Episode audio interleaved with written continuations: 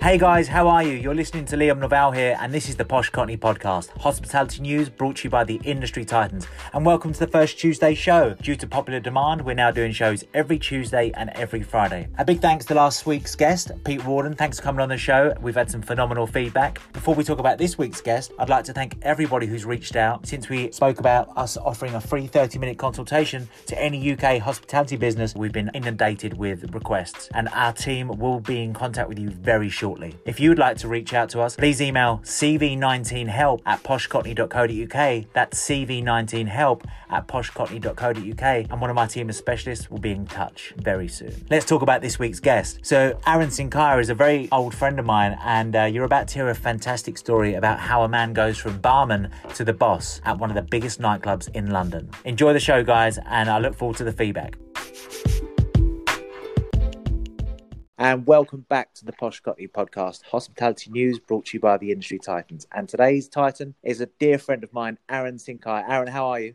I'm very well, mate. Good to uh, good to be here. Good to hear from you as well. Uh, yeah, I'm well. Thanks for coming on the show. Thank you. What Thanks. are you doing right now? Where are you? Uh, I'm at home. Obviously, we're all, all on lockdown. You know, the city's in complete lockdown. Obviously, we're going through difficult times at the moment. But yeah, doing as well as I can be. Obviously, given the situation, I guess. I've been seeing some uh, comical videos on uh, Instagram though that I, I've quite enjoyed. You're, you're cycling through uh, London. Yeah, I'm literally. Obviously, we've been you know limited to one exercise, one cycle, one ride. So I used this time. I decided to do a daily cycle through London. Obviously, keeping my distance from people and documenting it in a very narrative way, shall we say? Uh, yeah, which is interesting. If you'd like to check that out, you can see it on my Instagram. There's a, a highlight of that.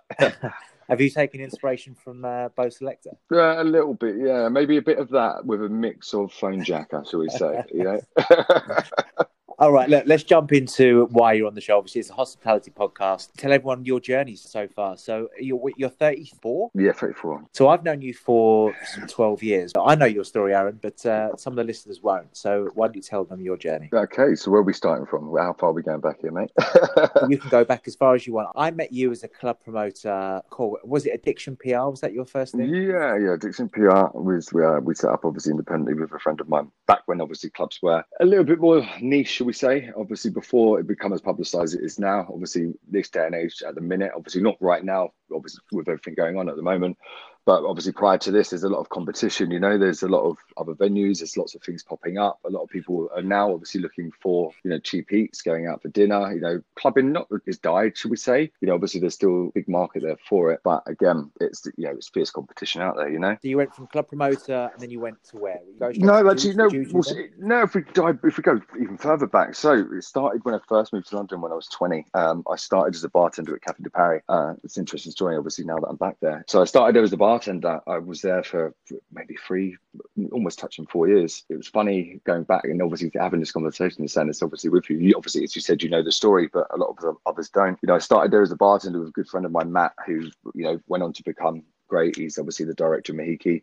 Um, where when we was there, we said it'd be, you know, one one day one of us will run this venue, you know, and not it was a pipe dream. It was, you know, something that I, I loved the history of the venue. From that, obviously, I left, and started working for London Parties, and again, that's where I met yourself. Obviously, at that time, London Parties was dominating the, you know, the club world. And if we look back now to those days and how things are now, it's mm. a whole different kettle of fish. You know, it's how it's operated, how you know PRs. There's millions different PRs and promoters out there these days. You know, but back then he was like the driving force of the club world. I'd say, and I'm sure you'd agree with that. It certainly was like the breeding ground of the elite who are now in the, the clubland or in marketing or or in hospitality. So many of us have gone on to do great things and, and will continue to do great things. Nick House, Human, all the guys over there. Yeah, it was a great team, and um, it, it's a shame now that was sort of the end of yeah. big internal agencies that sort of clubs trusted to, to handle everything. Yeah. Now you've got 25 promoters in each venue that sort of have their own businesses running. So yeah, no, I agree completely.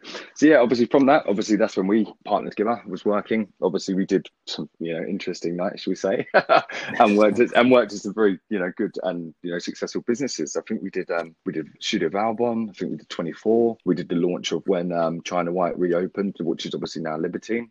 Yeah. Uh, what other ones? We did Cafe as well. That was a, a good one. Well, I think we had we had London on lock, didn't we? Especially the West End. It was, yeah, you they, know, they were great memories it, actually. Yeah, good times. Literally, not saying that they, you know, obviously we're a lot older now, obviously, but at the time when it was the clubs in, you know, and the whole nightlife industry in general in London was thriving, you know, and I think a lot of, you know, the breakdown from that, obviously, not social media destroyed it, should we say, but I think it, you know, give everybody a bigger platform to market and obviously, but you know, have their own independence, should we say? Well, everyone became a promoter, didn't they? As soon as they had a social media account and a mobile, you as a promoter because you could you could network with people in a second. Yeah. Whereas uh, the old school way, how we were brought up and, and how we did it was purely on face to face sort of recommendations. Yeah. And it, it was, was like, you, you, had to put in a graph to obviously to yeah. to, yeah to put a, you know to fill a club and especially as well. It, you know, I'm sure a lot of people obviously that are listening that are you know are from this background or you know not even from the promotional side of things but from obviously the operational side know that it's not easy to fill a club and to fill it as well with you know good people. And obviously now where you've got such a you know larger group of people obviously collectively together bringing their own crowds and stuff it's I wouldn't say it's, it's easier now but obviously you can market yourself in a different way to how it was before. It was a lot of yeah. messaging being in contact with people obviously letting them know obviously what's going on what nights we're doing etc etc you know? Yeah yeah. Okay so then so london parties then what where, where do you yeah. next go on your travel? So after london parties from there obviously nick house went independent obviously had mahiki whiskey mist uh, brompton club uh, and i think from there you then obviously yourself you went on to cafe didn't you you went in house obviously yeah, yeah, yeah. I took, over the, the, I took over. Mm. Um, I was club director then for yeah. Eight, well, eight years I was there then, so that was that mm. was good times. Yeah, but yeah, obviously from then I then went independent myself, and that was obviously when the whole club you know scene changed completely. And then I was doing individual nights. I think like four or five nights a week, like chopping and changing from like one club to the other. I didn't. I never wanted to be solely at one venue, obviously, because when you've got you know a clientele and a base of you know database of people and groups of people that come out, they you know they don't always want to go to the the same venue. So yeah, it varied, and yeah, did that for a while successfully. Did really well from it, which was nice. Obviously, a lot of good memories from there. Obviously, it was a good time. You know, as young, obviously living life and enjoying life in London. I guess you know. Do you do you do you miss those days? Do you miss the sort of the raw uh, of going out? You know, who you're going to meet. You know, we're young. You know, it was just such a. It, looking back now, it was just like sheer freedom, wasn't it? You know, just yeah. I, I, guess when you're not at that time as well, lived out. You know, I was. I never wanted to settle down at a young age. You know, I always thought that you know it's hard enough to keep you know hold down a relationship. Obviously, getting a you know someone to understand the logic and obviously the dynamic of how you know these nights are, and obviously being around and out all the time. You're out at late hours. You're coming in early morning. You know, so the yeah, these are you know those years were the best memories of my life. You know. And I suppose as you get older, you know, you can only party for so long, you know, and you then have to look at other dynamics of how you can use your skill set of what you've learned from, you know, filling a club and, you know, creating a great party and going into yeah. different angles, you know, which obviously, and again, that's helped me in the long run into the sense of the position I'm in now, you know, I, took, I learned a lot from, from those days and yeah, it's helped me further my career and go into the operational side of things where a lot of people at the time, I had no clue or no idea, obviously, how you know, the logistical side of the business is run like the P&L, obviously stocks, profit margins, you know, all of these, you know, these are things at the time I didn't even have a thought about. Didn't even, it didn't even factor in all of this stuff. I was just, you know, enjoying being out, getting drunk, filling a club, making lots of money, you know, being around loads of women and stuff. It was, you know. Yeah, you you was an expert on uh, drinking the stock, not managing it. So, yeah, uh, yeah, yeah, that, that, yeah. that change over now is. yeah, no, yeah, I can, yeah, I agree wholeheartedly on that. You know, that's one, that's one thing I now factor in, thinking, you know, at the minute now with Berettas, I'm like, I'll try and limitize them to as minimal alcohol as I possibly can. You know. so yes, you made the change into your operation. So where, where did you go then? Uh, so yeah, after obviously the PR side of things, I then went to uh, Juju in Chelsea, which obviously is owned by Lee Chapman Leslie Ash. They had some great years. I think it was open for ten years, and I spent four years there. I started as an events and marketing manager, as well as obviously doing the operational side of things, which I learned a lot from there, understanding the licensing side of things and you know how the forecasts and stuff work, and L, and you know conditions and license compliance, etc. You know, which mm. again at the time at a younger age I had no idea at all. Obviously, what went into actually running a successful business and you know looking at the P and L and the, the numbers and stuff that go out are astronomical. You know, it's quite alarming. I think a lot of people that don't know that side of things would be kind of shocked at how much you know effort and stuff goes into you know making a successful business. It's certainly the less glamorous side of the industry. People sometimes just think you open the doors and, and that's it, but there's so much work that goes on in the background. Yeah, no, a lot of people say to me, my friends are like, "Oh, you've got the best job ever." I'm like, "You see the you know the fun side of things. Like when you know the nights are on, and obviously every time I'm running off, like going to deal with stuff, they don't realise the extent of you know what goes into running, you know, running a business or running a, a night itself. I'm like, you guys all sort of home at like two thirty, three o'clock or so, and I'm there till six in the morning, obviously counting, counting, you know, numbers, counting money, counting receipts, etc. You know. Hmm. And then so Juju, and then I, I believe you went to Toy Room. Yeah, yeah. So uh, just after, obviously, uh, you know, when I was at Juju, I missed the the late late side of things. Obviously, back obviously running club nights himself. You know, obviously where I said Juju was more of like a, late night bar, but had a sort of clubby vibe to it. And then uh, the new Toy Room opened. It moved from Swallow Street to um, Argyll Street in the new location. And the, the current general manager there, Terry, is a good friend of mine. And just as they opened, he needed, he said, "Look, I, I need someone I can trust to come on board of the operational side of things." So yeah, I went there. Was there? I, I was there for a short time, there for six months or so. And yeah, it was it was a good time. It was literally at the time it was buzzing. Venue was doing great, and yeah, good team there as well. Really nice group of people. Yeah, those guys over at Toy Room, they, they know how to put on a party, and they're and they're certainly one of the market leaders at the moment, aren't they? Well, right, not not this second as everywhere's closed, but yeah, um, I think that was in Swallow Street, wasn't they? And then they moved into the old Movida site. Yeah, which it's a big site to fill, you know. But obviously, with the people that are behind it, they've got, you know, they know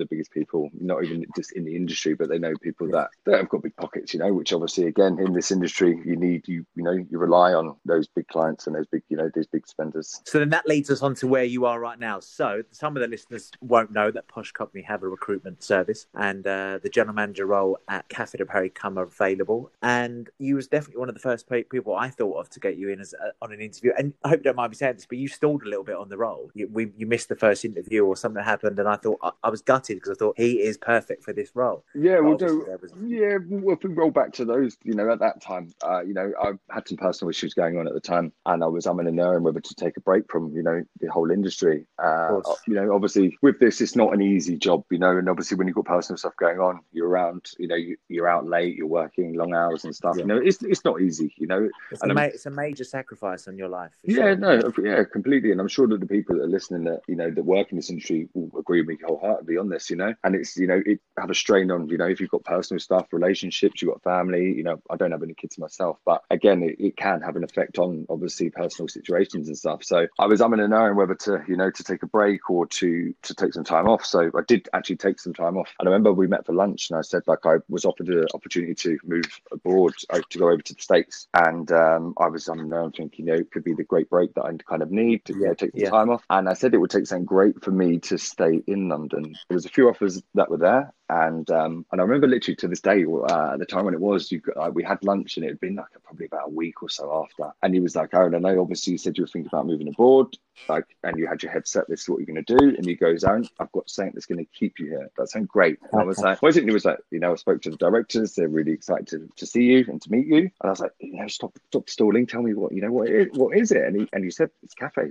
So I was like, "Right, I'm listening." And I remember at the time, uh, again, my head wasn't. Yeah, I was still umming and and stuff, and I think there was a few bits and pieces that were going on. And I couldn't make the first meeting, and after finally, when I did sit down, I met with the two directors, obviously that were good friends of mine now, and you know had a chat similar to what we just spoke about previously. Obviously, what I've been up to the last few years and stuff, and they said, you know, so cafe, what's it going to take for us to get you on board? And I went into that thinking I already knew I was going to say yes, you know, but I didn't want yes. obviously to let on to them that that was my answer because obviously, again, I reiterate back to the story when I said when I started one day I'd love to manage this venue, and and that opportunity then came, and I'd be an, an idiot or a fool to kind of turn that down. So yeah, I took it with both hands and uh, yeah, accepted the offer. And yeah, here we are now. Tell me about Cafe now. So what's different? I mean, since I, have not been there for a couple of years, but I'm hearing great things from social media aspects. It looks great. So what's what's new at Cafe these days? Yeah, well, at the minute, obviously we're on the complete cities in lockdown, you know. But prior to this all happening, you know, we we were in a great position where we, you know, better in a position where we are where we've been previously. You know, obviously it's an old venue. It's had it, you know, not it's had its glory days, shall we say? It's had its, you know, it's had some very very you know incredible memories and moments that it's had during the week. Obviously, it's a you know corporate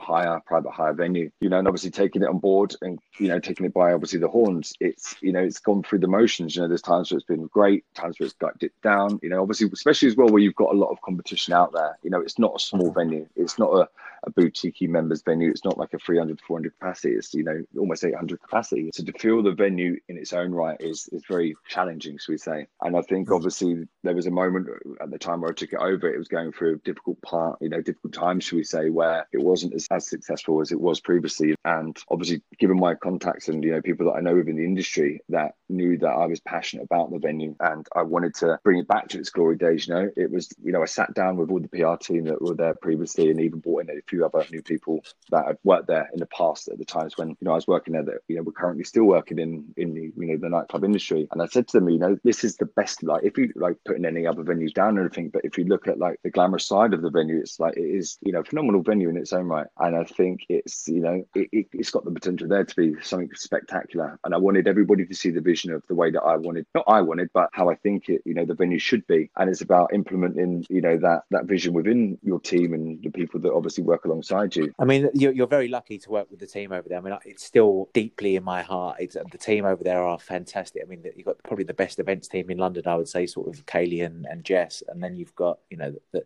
some of the team that have been there, you know, are still 20, 20 years plus. It's just incredible. And that just shows the loyalty yeah. of, of a, that people can have for a particular brand, even when there is transition periods. Yeah, because um, obviously, again, when you've got a, a, team of people that have worked there for 15, 20 years, they know, like, I'm not saying it like the glory days, should we say, because I don't want to say that we're not at that point now. But, you know, if you've looked 15, 20 years ago, the venue was thriving, you know, and having those people that have been there, they know how to, you know, they know the standard of service that needs to be delivered. They know what's what's good and what's not. It's fantastic if you're, as a, as a manager, able to take on that constructive advice. I can imagine that your managerial skills and qualities sort of are, are perfect for that sort of uh, yeah. feedback. Again, because, you know, if you, if you don't know the venue, not saying that someone else could come in and do a better job, should we say, but, you know, if someone doesn't know the venue, doesn't know how things are run, you know, Cafe in its own right, it's a, you know, it's a great listed building. It's been there for a long time. If you've got a team of people that obviously that don't respect you and they're just there as like an hourly rate, you know, there's just when it becomes a job, then you've not got the loyalty from your staff. You know, if you can implement like where it's like a family thing or not even a family thing, but a respectful thing, you know, when you've got a team of people that are there to work for you, that you know, that's greater than anything. Yeah. So now let's go on to obviously we've just touched on a little bit about the coronavirus, but how has that affected you uh, and the Ooh. business, and and what are you what what plans have you got to survive? Well, again, with this, again, it's not just cafe that's, that's been affected by this. It's the whole, you know, not even just London, it's the whole nation. But us as a business, you know, it, it's hit us massively. And what hit us the hardest was obviously the private hire, the corporate bookings and stuff. Obviously, they have to lead by, you know, company law and stuff. So, but it's not as even the events were cancelled. They, you know, they've been postponed and, you know, we'll go ahead with, you know, our normal events and stuff that we do. And it's kind of everything's just kind of been put on hold. But us as a business, you know, not even to say cafe, Maxwell's, you know, we've got nine other venues that are all doing great. But, you know, the directors have, you know, put in extra work. You know, they've done their best to accommodate and keep all the staff happy. You know, nobody wants to see anybody go being struggling. You know, struggling for money. You know, a lot of our staff have families, they've got kids. You know, and it's the hardest thing. You know, especially me as manager, not just me as a manager, but I suppose obviously people that have been within the company for a long time. You know, you can try and do the best and the most you can do. You know, but you're limited to you know what you can do for for these people. You know, you see them on a day to day basis. They when this happens, which is completely out of your control. You know, there's nothing you can do other than to you know keep the team around, let them know that you know this will pass. There will be. It's not going to be easy, but you know the business will still be there when it still ends. Well, I'm sure that the staff will, will stay as loyal as they have been over the years, and, and I know you guys will come through it. You, have got some great people at the helm, and uh, I wish you all the best. So, Aaron, if people want to get hold of you after the show, yeah, what's your social media? Uh, my social media is my name. It's uh, Aaron Sinclair. It's double A R O N S I N K A A. But Cafe de Paris is the most important one, which is Cafe de Paris London on Instagram as well as on Facebook. Uh, we've also got our Maxwell's one, which is at Maxwell's uh, on Instagram, and on there you'll see you know the many restaurants that we've got around you know the W1 area, and we've got another venue in uh, in Kensington Way as well. So yeah, amazing, Aaron. Always a pleasure speaking to you, mate. Thank you, thank you for having me. It's been a yeah pleasure. Obviously, you know, well done for yourself for setting this up through this difficult time. I think it's great for other people in the hospitality industry to hear how other venues are dealing with what's been going on, and I'm sure that a lot of what we discussed, you know, they can simplify on, and you know, they can agree with a lot of what I'm saying here. Thank you very much. Uh, and yes, I fully agree that uh, in these times that I think everyone needs to pull together, and um, if people give little insights and help each other, because at the end of the day, without each individual site, there isn't hospitality, is there? Because you need the full family to come together in times like this to make London as great as it yeah. is. So, Aaron, we're going to leave it there, mate. Perfect. And uh, thank you so much again for coming on. No worries. Thank you for having me. Um, stay safe, and I look forward to seeing you once this is all over. And that was Aaron Sinkaya. Aaron, thank you so much for coming on the show. Always a pleasure speaking to you. And I can't wait to bring the Posh Cockney team in to Cafe de Paris when this is all over. And obviously, good luck to the rest of the Maxwell's group as well. I love all the uh, restaurants in their portfolio, especially Old Compton Street Brasserie. So that wraps up this Tuesday show. And join us this Friday where we have Asher Grant, the owner of Rain Club in London. That should be very fascinating to hear what they're up to at the moment. So look, let's leave it there. And please follow me on uh, Instagram, Facebook, LinkedIn, and Twitter at Liam Norval. And check out Posh Cockney as well. And uh, don't forget to check out the website, poshcockney.co.uk. And if you do want help from uh, our team of specialists during the coronavirus, please email us now, cv19help at poshcockney.co.uk. Guys, we'll see you Friday. Thanks very much.